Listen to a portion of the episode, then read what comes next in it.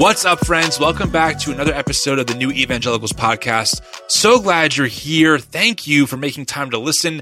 On this episode, I brought on Coach Yeamah, who is a sexuality coach, not a sex coach. And she works with the LGBTQ plus community, mainly Christians, helping them make peace with their faith and their sexuality. This is a fascinating conversation that goes in places that I did not expect, but I'm glad we did. I'm going to tell you one thing hold this conversation with an open mind and hold space for it because you might at first hear some things that make you go, Oh my God, I'm not sure how I feel about this. Hang in there. Hang in there. This is a very important conversation. Coach Yeamah is doing some amazing work, has an amazing story, and I really appreciated her making time and coming on. So I hope you enjoy this interview.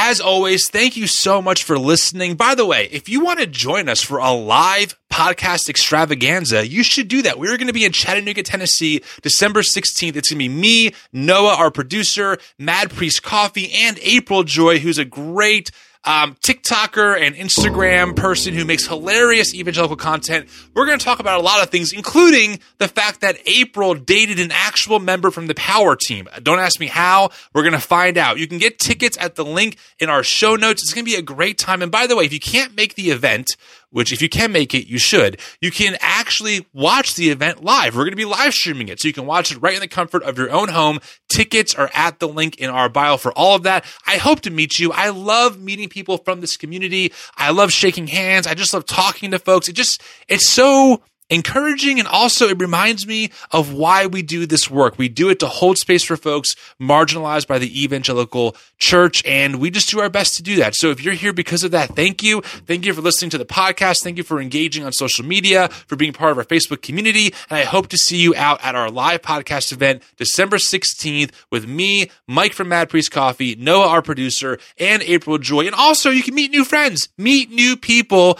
who you need to meet because I hear this all the time. I just want friends. Well, great. Come out to this event, meet some friends. Let's do it. It'll be a great time. All right, my friends, without further ado, here is my interview with Yeamah. I hope you enjoy it. Let me ask you a question. Do you have a hard time picking up and reading a Bible because your faith tradition ruined it for you, but you want to approach the Bible in a fresh way? Bibliotheca is a Bible that invites you to engage with the text in a totally different way, the way its ancient readers would have experienced it. Unlike a typical reference Bible that looks and feels like a dictionary, these books look and feel like inviting literature. You get five cloth bound volumes, no chapters or verse numbers, no cross references, no notes. Bibliotheca is currently taking pre orders for another print run, and if you order now, you'll get special early bird pricing. And guess what? Big news your purchase will support TNE, that's us, as well. Use the code TNE22 when you check out, and $20 of every pre ordered set will go toward the work that we do here at TNE. That is a win win. Again, visit bibliotheca.co or check the link in our show notes and be sure to use the code TNE22 when you check out. Thanks.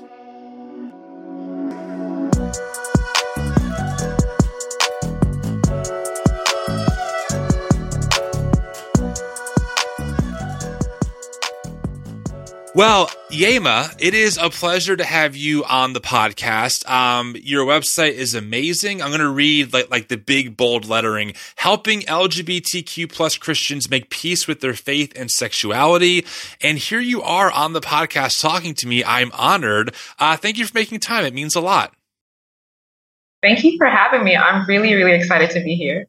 Yeah, I'm excited to have you on because as I was perusing your website, I'm like, wow, I meet a lot of people in the spaces that we are in who are are maybe uh, coming out for the first time or who tell me, Hey, I've been really struggling with like trying to reconcile my faith and my sexuality. I don't know what to do about it. And, uh, you know, me being uh, a straight man, I don't have those tools, right? So I just say, Hey, I'm holding right. space. Here's a resource and we're here for you. So having you on the podcast is super helpful and I think will help so many people. Before we dig into your work, I'm always curious who is Yeamah? I mean, how did you grow up? Did you grow up in, in evangelical spaces? And how did you end up becoming, uh, you know, this person who is helping people making peace with their faith and sexuality? Well, the first thing and most important thing about me is I am African. And so from my name, you can tell it's not an American name. That's my great grandmother's name. Wow. I'm from the country Liberia in West Africa. And so we migrated to the US uh, because of a civil war. And so that's my beginnings. And Liberia is the country that was formed when the enslaved Black people went back to Africa. And so that's my heritage. And so we grew up very much a Christian nation. I went to Christian schools. And so there was a general belief about God. I didn't even know there were different denominations. I just thought everybody believed in God, right? Um, and yeah. my family, I got baptized at the age of 17. My family very much are seven day Adventists. And so I got baptized into that church. And that's when I began to see maybe there's at least one difference that there are some Christians who go to church on Sunday who are definitely going to hell. And then we are the select who don't wear makeup, don't wear pants, don't wear earrings, don't eat shellfish, and follow the Levitical laws. And we are the ones who are going to be saved. Thank you, Ellen G. White. And so that is how I grew up. And I, in the midst of that, my grandmother, um, who was and is still a very uh, huge nation of faith in our family. She's gone along in transition now, but in Liberia, she raised over 400 kids and in the in the things of, you know, we would say things of God. And yeah. so that faith in her and I saw her relate to God outside of church. And so that was very instrumental for me and very influential. And so I saw her relationship with Jesus. And so when I was baptized, I started building a relationship with Jesus that didn't really rest in the church and me needing to go to church every day. It was getting up in the morning and spending time with Jesus and getting to know Jesus. And so that's how my faith was formed. And so I went through all of the things. I went to college and then I learned about maybe Jesus is just another higher state of consciousness. And so I went through all of that. Sure. And then had a traumatic event at 25 that really forced me to choose what I believed and to rest upon what I believed about God. And in that process, that's when I really got into the evangelical culture of purity culture, praying for your husband and not doing this and very fear filled relationship with God. Um, ended up going to Colorado um, in the springs for Bible college. And so wow. I just, in that process, still, you know, we'll talk about the queer thing, but that's my process of relationship with God. It started just with me and Jesus, and I got really clear on who Jesus was. And then the white people started telling me who Jesus was, and they started saying all these things on TV, and I was like, okay, well, it makes sense. For, it makes sense for them, and it kind of sounds good. So let me go ahead and ride that coattail for a little bit, and um, now I'm here and off the coattails, and really helping people get to know God for themselves so help me. Okay, that's really. First off, I, I just want to say that um, I'm glad that you and I can share the experience of being like, wait, I was taught that my tradition was the right ones, and, uh-huh. and you know, in my in my tradition, the Seventh Day Adventists were the ones who were not true Christians. You know, because whatever you believe, that was just not the true gospel. So right. I, am glad that you and I can can uh, commiserate over that experience together. So you mentioned that okay, you have this amazing story, uh, not growing up in the U.S. You end up in Colorado Springs, um, you know, at a at a Bible college, and then you said you you you rode the coattails. I guess we can say like white Christianity in America, something like yeah. that, white evangelicalism. Mm-hmm. Then you got off it though. So what mm-hmm. what was that journey like for you of of kind of going like, oh, this is cool to like actually, I'm not sure if this is really where it's at for me. It was when I got introduced to the theology of the kingdom um, to Myles Munroe, actually. And Myles Munroe was very clear on how evangelicals preach about salvation, and Jesus never spoke about salvation. That was the beginning of my deconstruction. When I said, wait a minute, something's off here. And then in the environment that I worked in, it was the time of a lot of racial injustice in the news. And the way that our teachers and leaders responded to it, there was a dissonance there. And so it was my eyes were beginning to be open to what I was surrounding myself. And because that culture was very much your identity first is a Christian, then second, you're a Black person in, in the US. And that's not how I and all the other Black students interacted with the world around us. Mm. And hmm. so it was that slow realizing that this gospel and this message, there are some biases in here that weren't communicated ahead of time. And now I'm being awakened to it. And it was even more impactful because I was in leadership and sitting at those tables and hearing people's views about how affirmative action should have never happened and mm. seeing the humanity of people, um, not just sitting in the pews anymore, but sitting at the leadership table with them and seeing truth and seeing, um, I shouldn't say truth, but just seeing facts of how real these people are and how they interact with their faith and what it meant for them and how it doesn't mean the same for me mm. and how me being a young black woman in leadership received different treatment than the other white males in my in my leadership team and how it was difficult for them to receive because uh, I was the head of HR. So it was difficult for them to receive constructive advice from me or just me telling them what the law was that they had to go and check to make sure that they were reading it, reading it for themselves and couldn't trust me in my skin to say it. And so it was being all hyped up on Jesus. I'm, you know, I'm burned up for the Lord yeah. and I'm going to praise and jump up and worship and yes, Bethel and yes, let's go, you know, manifest that glory cloud, you know, manifest the glory. And then I'm sitting yeah. at the table on a Monday morning and there's not, the glory's not here. Something mm. else is happening.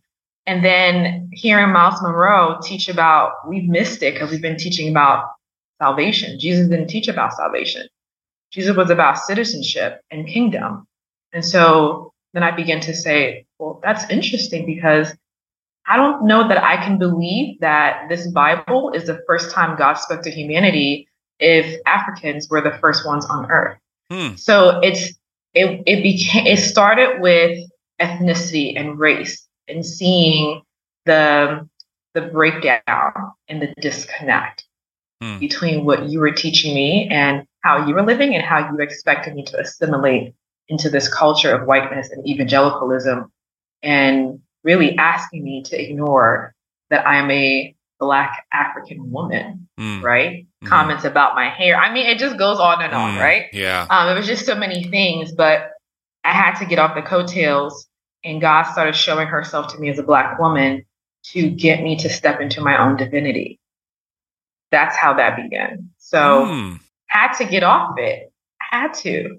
Now, this is fascinating. And, you know, I know we're going to get into your, your work in a minute here, but I, I want to unpack this because this is kind of some, for me, maybe, maybe a newer framework that I'm not super familiar with. So I looked up as you were talking, uh, Dr. Myles Munroe. It looks like he wrote a, uh, a lot of, quite a few different books, uh, Kingdom Principles, The Kingdom of Cults, and some others. Mm-hmm. Um, uh, a, the kingdom of practical life, a practical theology of discipleship and spiritual formation. Who is Dr. Myles Munroe and what did he? What was kind of his teaching that that that drew you to him? Dr. Myles Munroe, he's now transitioned, unfortunately, tragically passed away mm, um, in okay. a plane crash, but he was and is a, a man, a pastor from um, the Bahamas and he taught on the kingdom, not so much of faith, but he was very prolific in, the rules and the laws and the government of the kingdom of God. Not hmm. affirming at all, um, but mm. he hmm. was really able to communicate because the Bahamas was a territory of the British people. And so he was able to really understand when God was speaking about the kingdom coming and having an effect and him seeing that in the Bahamas as a black man in the heat, they're walking around wearing suits. That's not their culture, mm. but that is the kingdom of England coming in and imposing. And so he was able to really help you see their the um, the intention of Jesus coming into the world and what Jesus was saying that the kingdom of heaven looks different you mm. may be a mm. citizen of this world, and yeah, you're an American, but first, you're a kingdom citizen and you have rule and you have dominion. So it was really about giving you control back of who you are as someone who's made in the image of God. And so mm. that was very instrumental for me at the mm. season of my life, right? Mm. Of mm-hmm. being in a place where I didn't feel like I had any control and really understanding that Jesus didn't just come to save me to go to church or go to heaven or be really nice and go on mission trips and try to impose my religion on people. That's not why Jesus came and died not because so much of getting rid of sin, but of giving me back power to say, here, come back into the fold, come back into your authority. Now let's rule and let's take control for good. Let's like, let's spread love in the world hmm. um, in a way that's impactful that people aren't needing you to go to their African or Indian village or their South American village to save them. right? Like you are going in there to remind them who they are. And that's really, and still is today, part of my message and what I do. This is very interesting for me because I'm sure you follow a lot of our work or you've seen some of our stuff, yes. and you know that obviously we're, we're, very critical of of Christian nationalism yes. through the white evangelical lens, right? And so when I yes. hear certain words, I go, "Wait a second, I don't know dominion." You know, I have a definition, but and correct me if I'm wrong here. What uh-huh. I'm hearing you say is that is that is that is that where you were in your life, these teachings helped you almost reclaim uh, your ability to to live and exist and have a level of control and autonomy over your own life that wasn't mm-hmm. being stamped out by perhaps white evangelical spaces. Uh, and, and, and again, I'm just I'm just giving you what I heard. Hopefully, I'm understanding mm-hmm. correctly. But mm-hmm. it sounds like too what you're saying is as opposed to what a lot of us would think of when we hear Christian nationalism, you know, going to conquer and colonize. It's a way of reminding people that you already are enough, so to speak, or you are already mm-hmm. stamped with the image of God in your cultural moment, in your context. So how do we help you flourish that way? Is that more the perspective compared to how I think of how Christian nationalism or even the term dominionism, right? Of like, we yeah. have to reclaim the culture and make it godly again, so to speak. Is that, is that kind of a difference here? There's a difference because Christian nationalism and their dominion is about having dominion over people. That's not the dominion mm. that I learned from Myles Munroe and his teaching. It was dominion in the spirit world. Hmm. Right? As a spiritual being, you're mm. not under, you're not, you're not under the, um, I'm gonna, because I was just studying this today, you're not back in the yoke of slavery of the hmm. elements of the world mm. where sickness has to have dominion over you, where you need to go to a doctor to get healed, or you need to go to this certain human being to receive something, maybe knowledge or whatever, that you have not only direct access to God, but in your godhood, you are above all of the angels, all of the whoever, even including the devil. The devil does not have rule over you. Mm-hmm. So it's not about having um, dominion in the sense that I'm coming in to conquer someone's land to make them better because something's wrong with them. Gotcha. That's now how I understand it. That's how I understand Christian nationalism. Right. But that's not how I understand the kingdom principle of me being someone who is made in the image of God who is here because the kingdom, if God is love, the foundation of the kingdom is love. So, how do I spread the kingdom? Is by stepping into that love and seeing what unconditional love looks like, which for me looks like calling people higher up into who they really are. Yeah. That you are, you're divine as you are. That's mm. powerful. That's different. Mm, yeah, definitely different. The missionaries, yeah. No, for sure, out. for sure. I mean, you know, in my tradition, it was you're a dirty, rotten sinner, and you have to pray mm-hmm. this prayer. Um, mm-hmm. You know, okay, that that's helpful. Um, you know, you also, I just want to clarify. You made a comment, and I'm, I'm assuming that I'm, I'm, you know, I'm going to fill in the blanks here. Tell me if, I, if I'm wrong, but I'm assuming you you believe in going to doctors if you're sick, though, right? Like if you're not feeling well, you should go to the hospital to feel better. Is that what? Uh, or no? No. No. I think I don't take medicine. Don't um, take medicine. I believe in the power of my words. And so I've many a times healed myself from different things. And mm. so because I have the evidence of it in my life, mm. um, that is part of me having dominion over my body. That when I say something, my body will line up to what I say, right? Mm. Mm-hmm. So um, I don't have anything against going to the doctor. If that's where you are, please do, right? Mm. I'm not like, this is the best way to do it. Absolutely not this is what works for you. I don't mm. like doctors. And so I don't like taking medicine. That traumatic event that I had um, mm. in my mid 20s came from me taking medicine. Mm. So it's not been a good experience for me. I understand. Um, so, and then growing up in Africa, in Liberia, obviously we had doctors, but not as immediate access. And so we are more in depth with the supernatural of mm. praying for things to be supernaturally done for you when mm. it comes to healing and all those different things. Like mm. my grandma, grandmother in the village with the 400 kids, she had to pray over those kids for them to get healed. It wasn't like, let me put you in an ambulance and take you to a doctor. Where's the doctor? Right? In the city, we don't have time for that. Mm. Right? We make you a little little concoction. You go ahead, drink that, right? And let's pray over you and you're fine. You're good. So that is um, part of how I live my life personally. Hmm. When I deal with my own personal life, that is not me telling anybody how to do what they need to do. Okay, please yes. do not hear me saying that. no, that, that I, I appreciate you clarifying because you know, I'm just thinking about first off me and and my experience not in Liberia, right, but just mm-hmm. on uh, in this particular evangelical culture, uh, and then I'm thinking about maybe some of the audience who's been a part of uh, circles that you know would not only say for them they prefer this way, but say also for you, you must also now not do it this way either, or else you're not a true Christian or something. So it's helpful to hear you just clarify and also kind of get some context of like, hey, like you know the way that I grew up, and also also this experience I had that was traumatic shaped how I viewed this issue. So I appreciate you exactly. clarifying that. So why don't we move in now to your actual work? So, you know, yeah. your your uh, sexuality coach is that a fair thing to say? That is a fair thing to say. How did you I'm end up? sex coach, which we need to be very clear about. Okay. get confused. okay. I'm a sexuality coach. So when it comes to orientation um, and how you relate to other people and yourself. So yes. Okay, fair. Um, how did you get into this line of work where you, you, you know, I'm assuming you do this work full time where you're helping the queer community and queer Christians make mm-hmm. peace with their faith and sexuality? So it really came again from my own personal experience. Mm. So at, at, the age of 13, I knew that I liked girls, but my sister told me I couldn't like both. And so mm. I, I said, okay. Um, 19 had my first relationship with a woman from New Orleans when after Katrina happened, all the flood of people came and I met my first lesbian.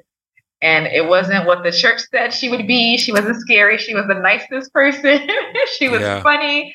We had a great time and I fell in love with that person. And we were at the time both struggling with our faith. And so that relationship succumbed to that struggle. And in that process of me going through me recommitting myself to God because of that traumatic experience I had, what I understood about God at the time was that I couldn't be gay, that people who were gay were going to hell.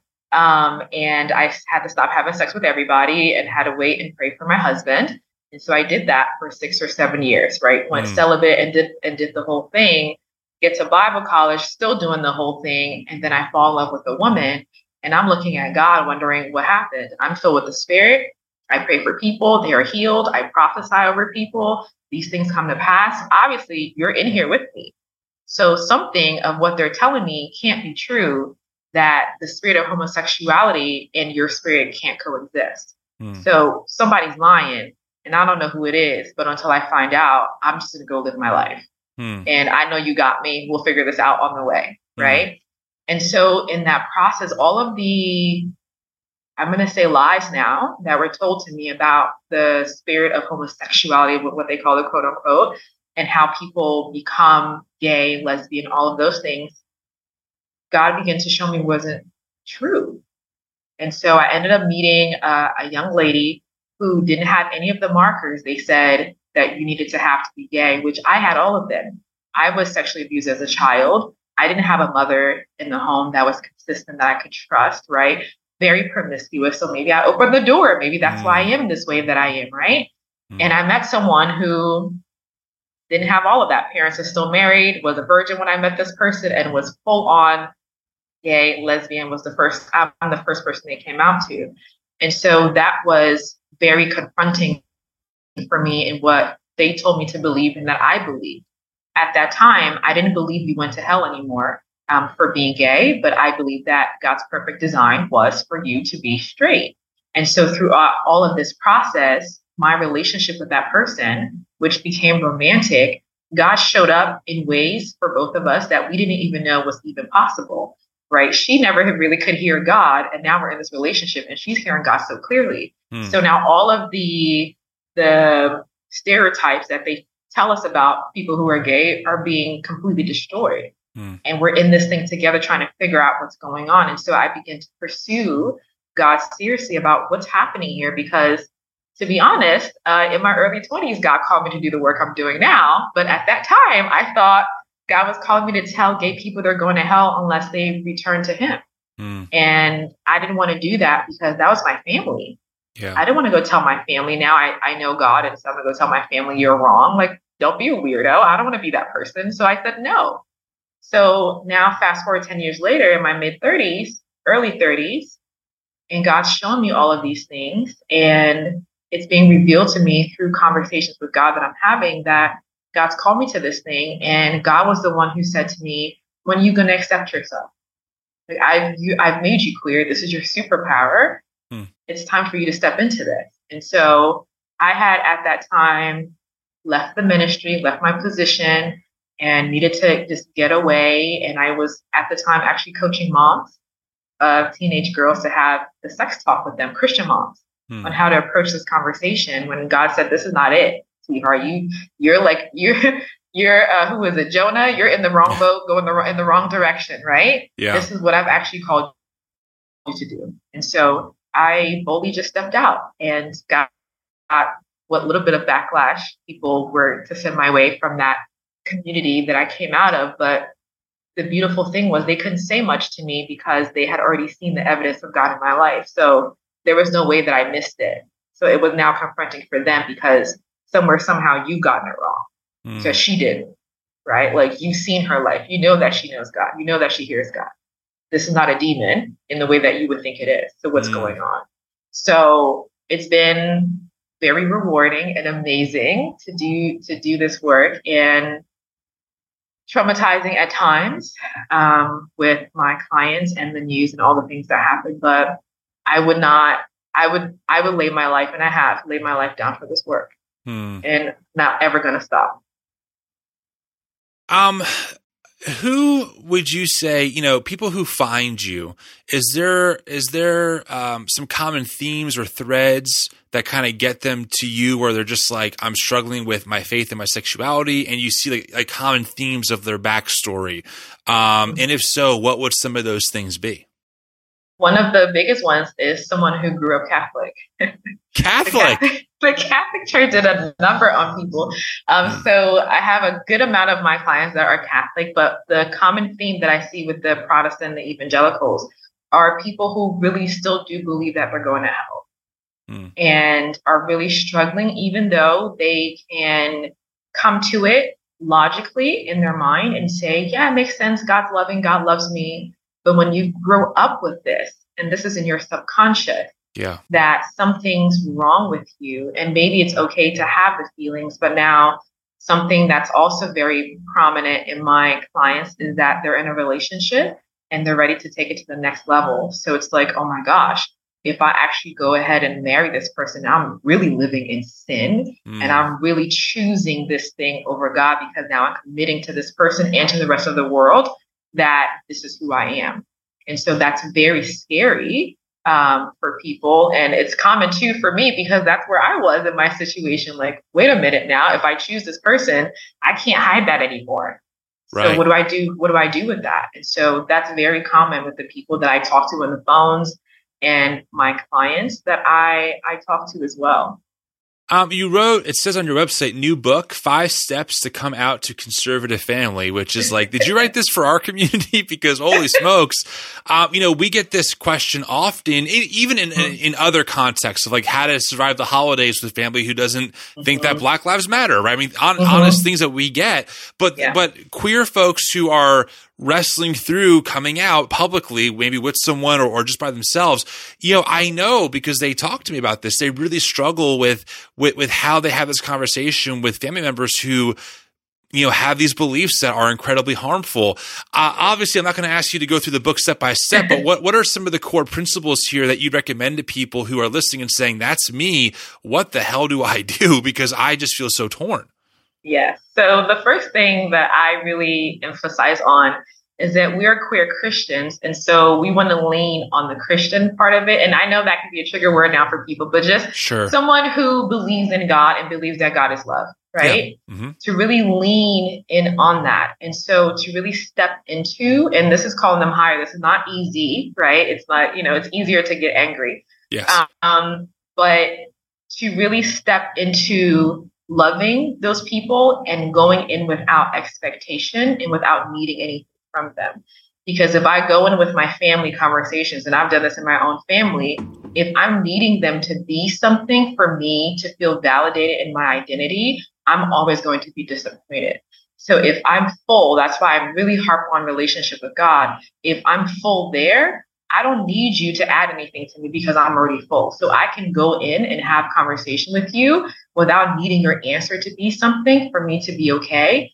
And if your answer to queer people don't matter and they shouldn't be alive, I mean, we'll have a different conversation if that's what you say. Mm. But if you're generally, your politics is this is not okay, gay people shouldn't be married, I can respond to you without being triggered in the sense of now I'm on a, a downward spiral in my emotions because I needed you to affirm me for me to be okay. Versus I can go in, I love you and I forgive you before you say anything out of your mouth.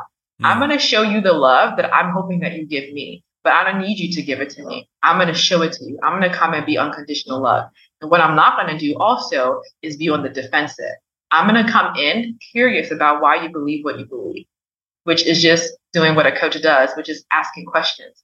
Mm. So hmm. instead of me being put on the hot seat where everyone's asking me questions and now I have to be the and black people go through this too where I have to be the voice of the whole community. Yes. That's not that's not my job. I'm me in my skin and my experience. But I'm curious about why you think what you think. And so I'm gonna put you in the in the seat to answer the questions and not me. So there's a little bit of a role reversal that happens. And if you really want to anchor this somewhere, if you think about Jesus, when the disciples were asking Jesus questions, Jesus returned with questions because Jesus needs you to know where you're coming from because Jesus already knows, mm. right, where you are, but you don't know where you are. So as a family member who's like, I don't believe gay marriage is biblical, how, how many scriptures have you read about that? Or did you hear that from church? Oh, did you read it personally and then check blue letter. Do you know what that arsenic time means? Have you done mm-hmm. research on that? Mm-hmm. Right? Just those simple questions. Now, automatically, I'm not in defensive mode with you anymore. I'm really curious about have you even studied this thing or you're just blurting this out? And if you are just blurting, regurgitating words to me right now that are not coming from your actually own research, I have an option at that time to create a boundary with you because either this is not a relationship I'm going to continue to invest in, or my mental health and my my stability right now, I'm being triggered and I need to remove myself from the situation. But the first thing is to come in full. Come in full of love. You're not lacking any love. You're not missing anything. These people have been added to you in your community. Thank God for them. And you're going in to give. I'm going to go give love. I'm going to go give peace. I'm going to go give these things. For whatever reason, there's always been a stigma around mental health in our communities. Some people say that talking about your feelings makes you weak. But you know what? It doesn't make you weak, it makes you human. No matter what you're struggling with, you can call or text 988 Lifeline to connect with a trained crisis counselor and get the resources and support you need. No judgment, no stigma, just hope. Text or call 988 Suicide and Crisis Lifeline day or night. 988. Hope has a new number. That's the sound of me prepping the grill with Reynolds Wrap. And the sound of me not doing dishes. And the sound of me spending more time outside with my family. Easy prep, cook, and clean. Make time with Reynolds Wrap. I like the sound of that. You know, I gotta be honest with you, Yeamah. Um, you blow away all my categories and in the best way because, you know, it's funny going from growing up in like fundamentalist evangelicalism, you know, you know, the Bible's inerrant and I have this absolute truth and experiencing like different flavors. You know, I was part of charismatic circles. I was part of fundamentalist circles, you know, and then you kind of go through like this deconstruction thing and then you kind of think like, okay, um, you know, here's how kind of like things fall in general. And then I meet someone like you who's like, hey, relationship with God is really key, is really important. And also like, hell yeah, I'm a hundred thousand percent queer affirming because it's, it's, it's, you know, cause you're divine. And I'm like, wow, these are just like, these are two statements in my head that live in different camps, right? In uh-huh. my head.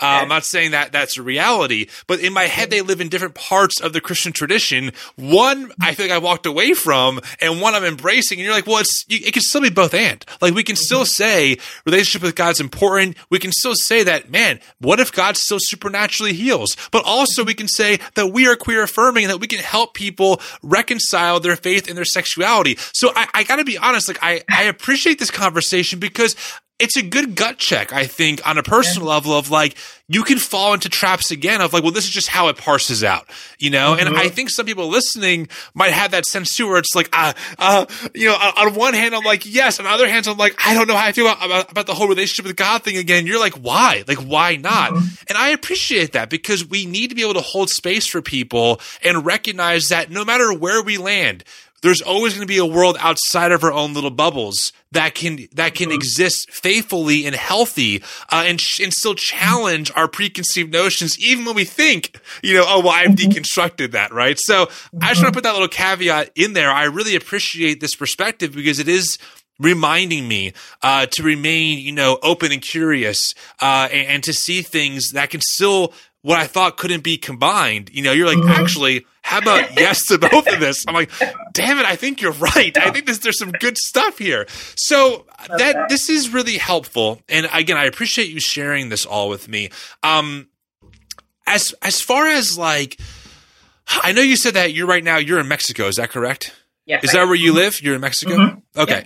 I'm sure you keep up with with the the climate, um, you know, in America and and the political mm-hmm. climate, and you see what's happening.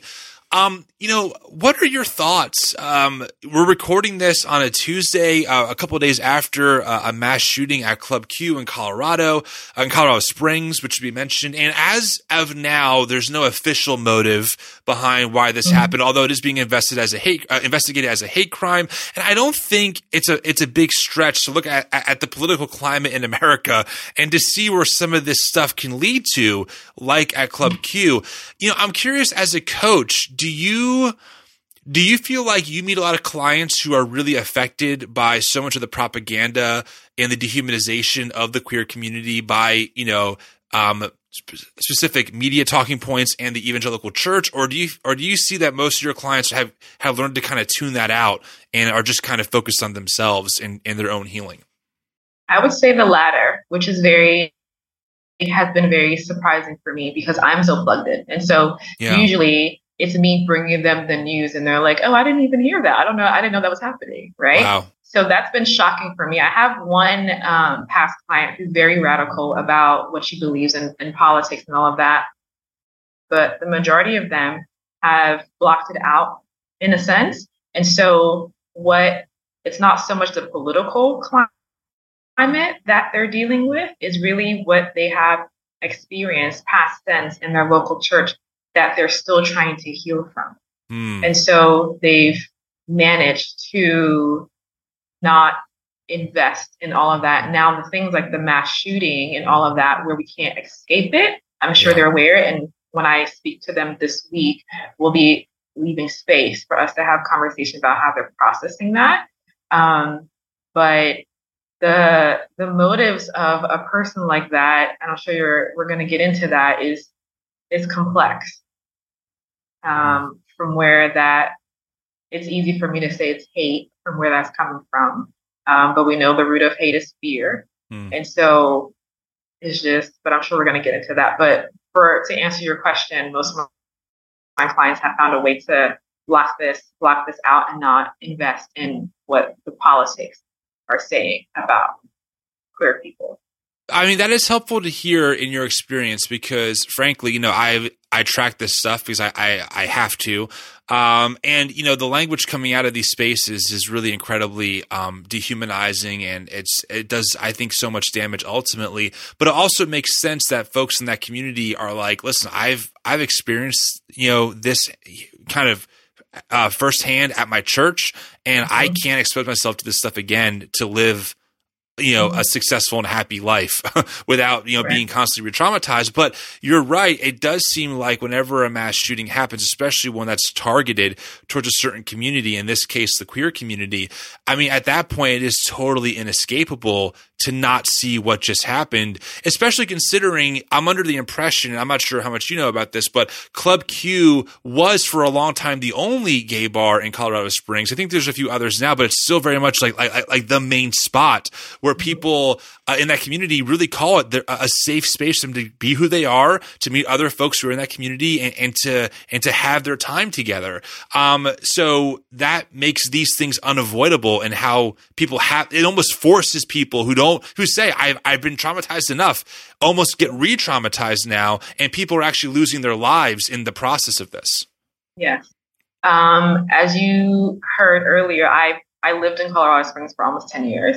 Mm. And so when I was in my deconstruction process and in starting relationship with that young lady, that was one of our first dates where we got a chance to dance on the dance floor together amongst people who wouldn't, you know, side eye us or judge us or say, you know, awful things about us. And it was um, a freeing time for me. And so for as far as I know, Club Q is still the only queer place um, in Colorado Springs. There's a couple of other bars that the community hangs out at, but specifically Club Q is the spot that everybody knows is the gay club in Colorado Springs. Hmm. Um, so it's still very much a hub. And you're right, it is, even for me, um, processing the emotions, didn't even know what was weighing me down until I went on to share uh, with my audience. And the tears, I couldn't really stop them from coming because I could just feel such immense sadness um, for those people and for our community. And looking at Derek, I'm like, why does this person look familiar? And I'm pretty sure when I went there, it was Derek that served me my drinks at the bar.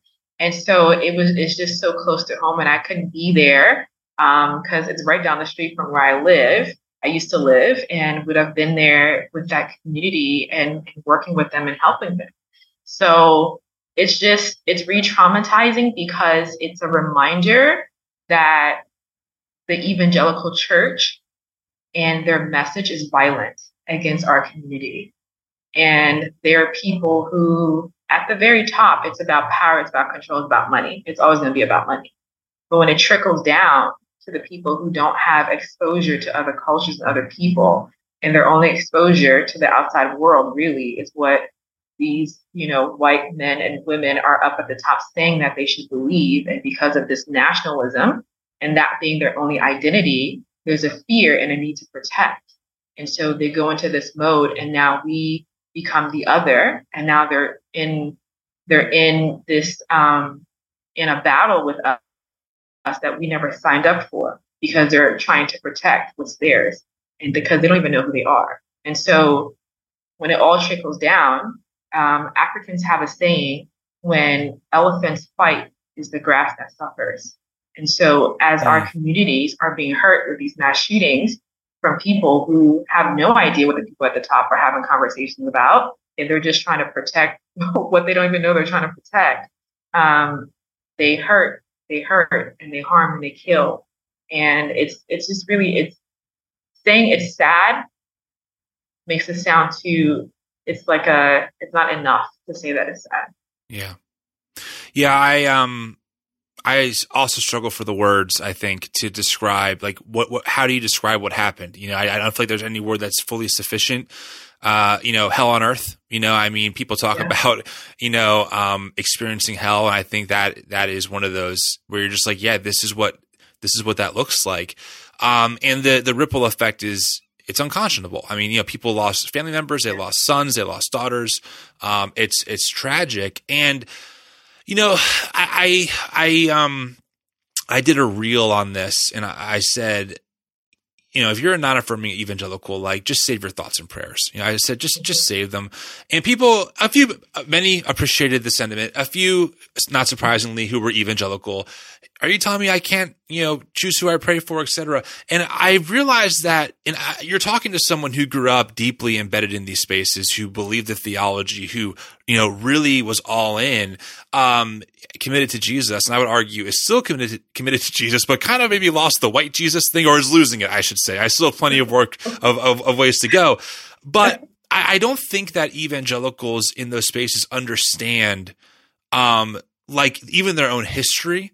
I don't think they mm-hmm. understand like how for a long time evangelical culture has been waging war on this community uh, and actually killing them or dehumanizing them or leading them to suffer immense emotional distress uh, and mental health crises. Um, I'm thinking about how they handled the AIDS crisis, uh, all the way up to Jerry Falwell Jr. or Jerry Falwell Sr. blaming literally 9/11 on the queer community and the quote unquote liberal agenda. And it is frustrating. And I would like maybe if you're willing to, if you have the bandwidth for this question, great. If not, I mm-hmm. understand. But one thing I'm wondering is, it seems like in my experience, the evangelical culture is really good at conveniently being collective when it, when it sounds good. Hey, we're one church, we're one movement, one faith, one baptism. But then when when they want to then when people try and hold them accountable for the harm that they've committed, then all of a sudden it switches to, well, that's not me. I never said that. Uh, that's not my church. That's not my pastor. And it really creates this like ultimate scenario where they take all of, all of the credit for how good things are and how unified they are and how big their worship events are because one church. Mm-hmm. But, you know, when things like this happen, they don't have the ability to say, well, maybe our rhetoric for decades and our, and the stuff coming from, from churches and leaders in these institutions is contributing to this, this, this violence. What are your thoughts on that? Like, like when you were in that, did you kind of see the same thing or is that a different, a different vibe for you in your experience? When I was in that culture, it was very easy to blame the devil. Mm. Right. So we're preaching a good message. We're preaching um, that this is how God designed it, and the best way for you to live is in a heterosexual as the sex you were born in. We're just trying to help you live according to God's design. Once you're in God's design, all of these good things happen to you. Yeah. But there are bad things that happen to you when you go and choose these other ways. And not we're not saying that we're going to cause those things to happen to you, but we're saying once you choose those other ways, you're opening the door to all sorts of evils. And this is one of the evils. This is Satan. We didn't send that guy to kill anybody. We don't know him personally. Right. This is the devil. So it's not so much like, well, it's not our church, right? It's not our church saying it because I still think collectively they believe the message that heterosexuality is is the gospel, right? That's the original design. That's what God wanted. And they're all saying the same thing. And when bad things happen, because they have an enemy, we all have an enemy. And so since we all have an enemy, it's the devil. And so it's very conveniently given to the devil. And there's never a need to self assess to say, what am I saying? What am I doing? Who am I voting for? How does this actually affect people in real life? There's none of that.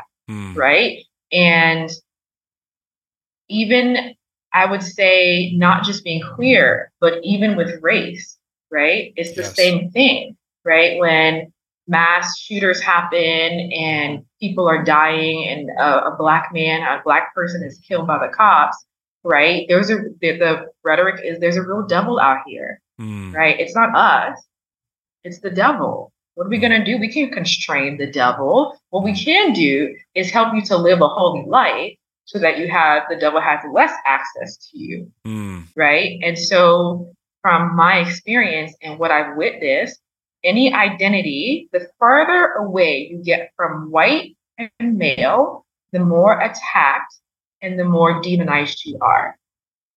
And it makes me, it hurts my heart because the trans woman is the farthest away you can get from a white man. And they, right, a black trans woman, are the most harmed.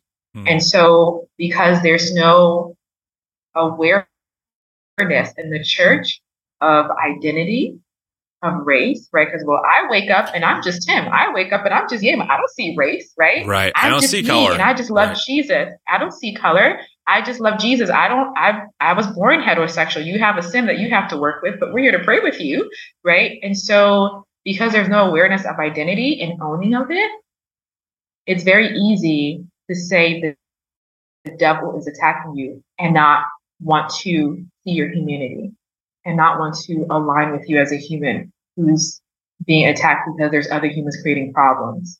There, there's just there's no connection for them. Um, and even when I was working in HR and all of the racial justice um, injustices, I should say, started happening, it was very difficult for the leadership to understand why Black people were so mad.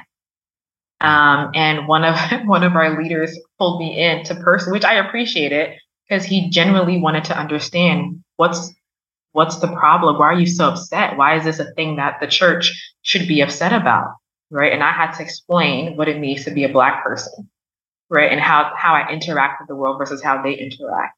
Right. And so now just imagine with people who are in the church with limited exposure to queer people. Yeah. They don't have that conversation. And if they have them in their family, they're not having that genuine question of what is it like for you to interact with the world, right, in our political society in America right now?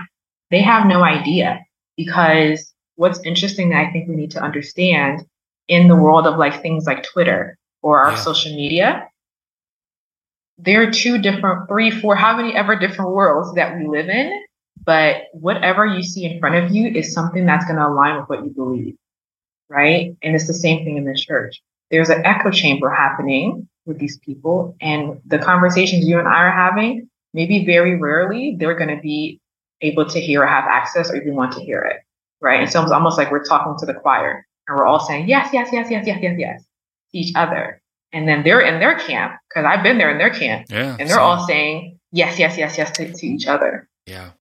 When do we start having the conversation? When do we start to sit together and have the conversation? I don't have a cool, I don't have an answer for that. Well, you know, my best guess as someone who um, has the name the New Evangelicals and has conversations behind, you know, privately with folks who maybe are still in those spaces, I think there are some who are truly open to trying to understand. But mm-hmm. I think that the culture in general is so steeped in its own fundamentalism and sense of we have an objective truth about God that no one else has. And therefore, whatever's outside of our purview is not of God. I mean, that's, I'm, I'm kind of condensing it, but that's the idea. And that, mm-hmm. that translates beyond a charismatic space or a reform space. I mean, this is like a more universal evangelical tenant I've experienced being mm-hmm. in both of those spaces for a lot of years. Um, and when that happens, I believe that is a dogma versus data conversation. Like, hey, no matter how mm-hmm. much data or evidence or experience or whatever, or ev- whatever, you know, uh, evidence mm-hmm. that you give me, this does not compute with the dogma of this belief system. And therefore, mm-hmm. I will choose faith over fear. I will yeah. choose, you know, faith over over your experience.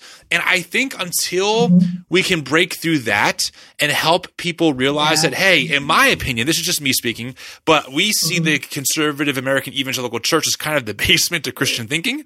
You know, mm-hmm. until we can help people realize, like, actually, you're sitting above a massive Christian house with mm-hmm. rooms that Yeamah exists in and that Tim mm-hmm. exists in and that James Cone exists in, et cetera, mm-hmm. right? Until we have those discussions and they can realize that that their particular stream of Christian thinking is a very narrow and new stream in the Christian tradition historically.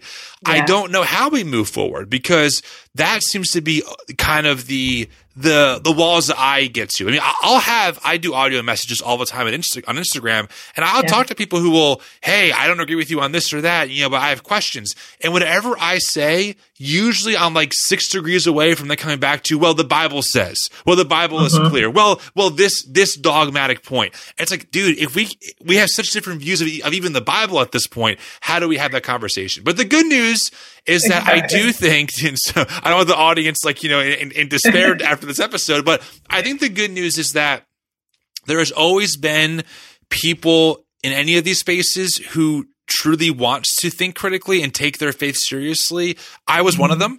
And uh-huh. so I was convinced by people who were kind and persuading and, and, and open to hearing me, but also giving me things to think about. So I am, I'm hoping that, that we are passing that on, you know, as we go along, yeah. but it's a very slow and arduous and I think frustrating process, frankly. It, it, it, can be at times for me where I'm like, how do you not see it? But of course that was me seven years ago, right? Uh, right. You know, I, I didn't understand, um, you know, the racial inequity in our society.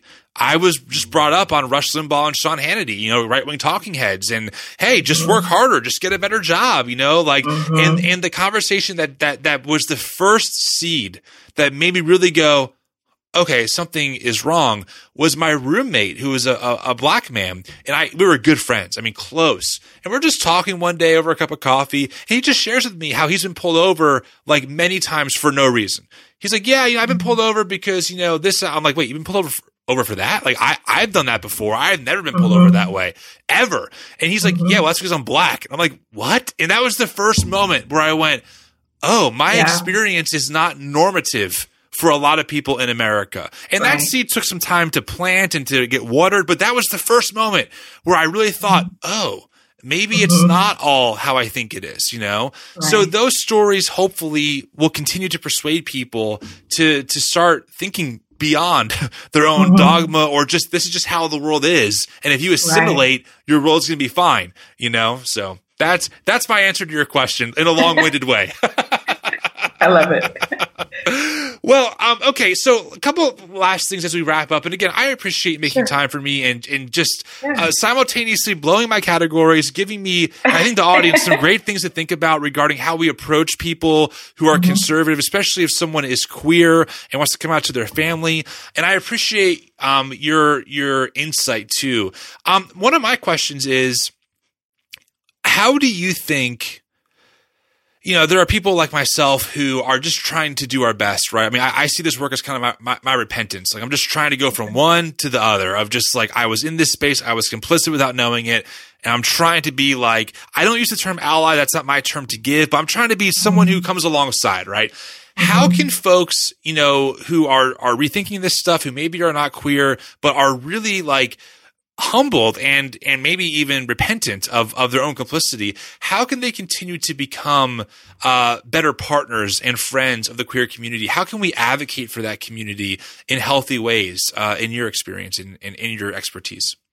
I love that question. Um, the first thing that comes to my mind i'm just going to speak from my heart is people need to get to know who they are um, personally. Hmm. because you helping me from a place of ignorance of yourself isn't really helping me, mm-hmm. right? Because if you're coming and you're wanting to ally or to advocate and to support from this very surface level of like a tint of maybe guilt and you know and you're repentant and i'm not i'm like you're you're you're doing again what the missionaries did you're coming in yeah, yeah. and you're trying to help from a weird place mm. that's not really off I wouldn't say authentic because it might feel authentic to you. Yeah. But it's not really a true whole place. Like I want you to come and be a friend, right? Like see me as a person, mm. not as I'm going to go advocate for this person because they're queer, right? Yeah. That's just personal relationship.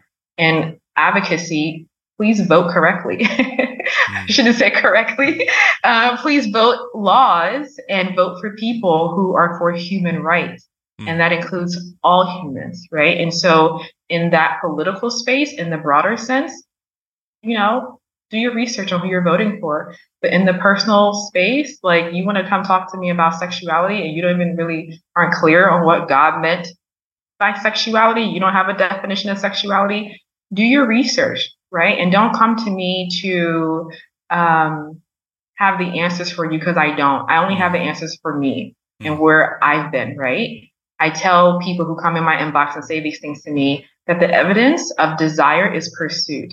So if you really want to be an advocate and you really want to be here for us, there's Google do your research, mm. right? Find it out just like I had to retrain and relearn all of these things and just to be myself, right? You go do that work too, and then come and let's have a conversation. So, step one, who are you? Look in the mirror, get clear on who that is, right? Mm. Come with that purity of like, hey, I'm in the process of knowing me too. Well, hey, I am too, right? Let's get to know each other together mm. and have it be more about our shared divinity and humanity. And then vote where you see that happening. Okay. I love it. That's great. Where can folks find you? I mean, you're obviously on Instagram. I believe that that's where I first ran into you. Uh, yep. Where else? Plug away. So, Coach Yeamah on all the platforms, but I spend most of my time on Instagram. So, come slide in my DMs. It is me in there. I'm the one having the conversations with everyone. Um, and you can go to my website, yeamah.com, uh, Y-E-A-M-A-H.com, and get to know all of the, um, the work that I do. And if you're interested in working with me, that's how you can find me as well.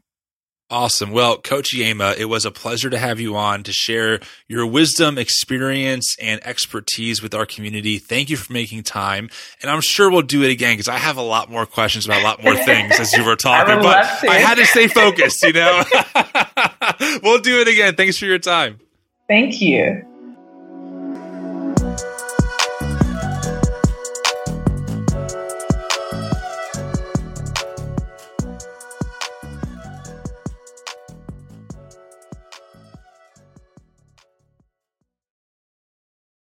That's the sound of me prepping the grill with Reynolds Wrap.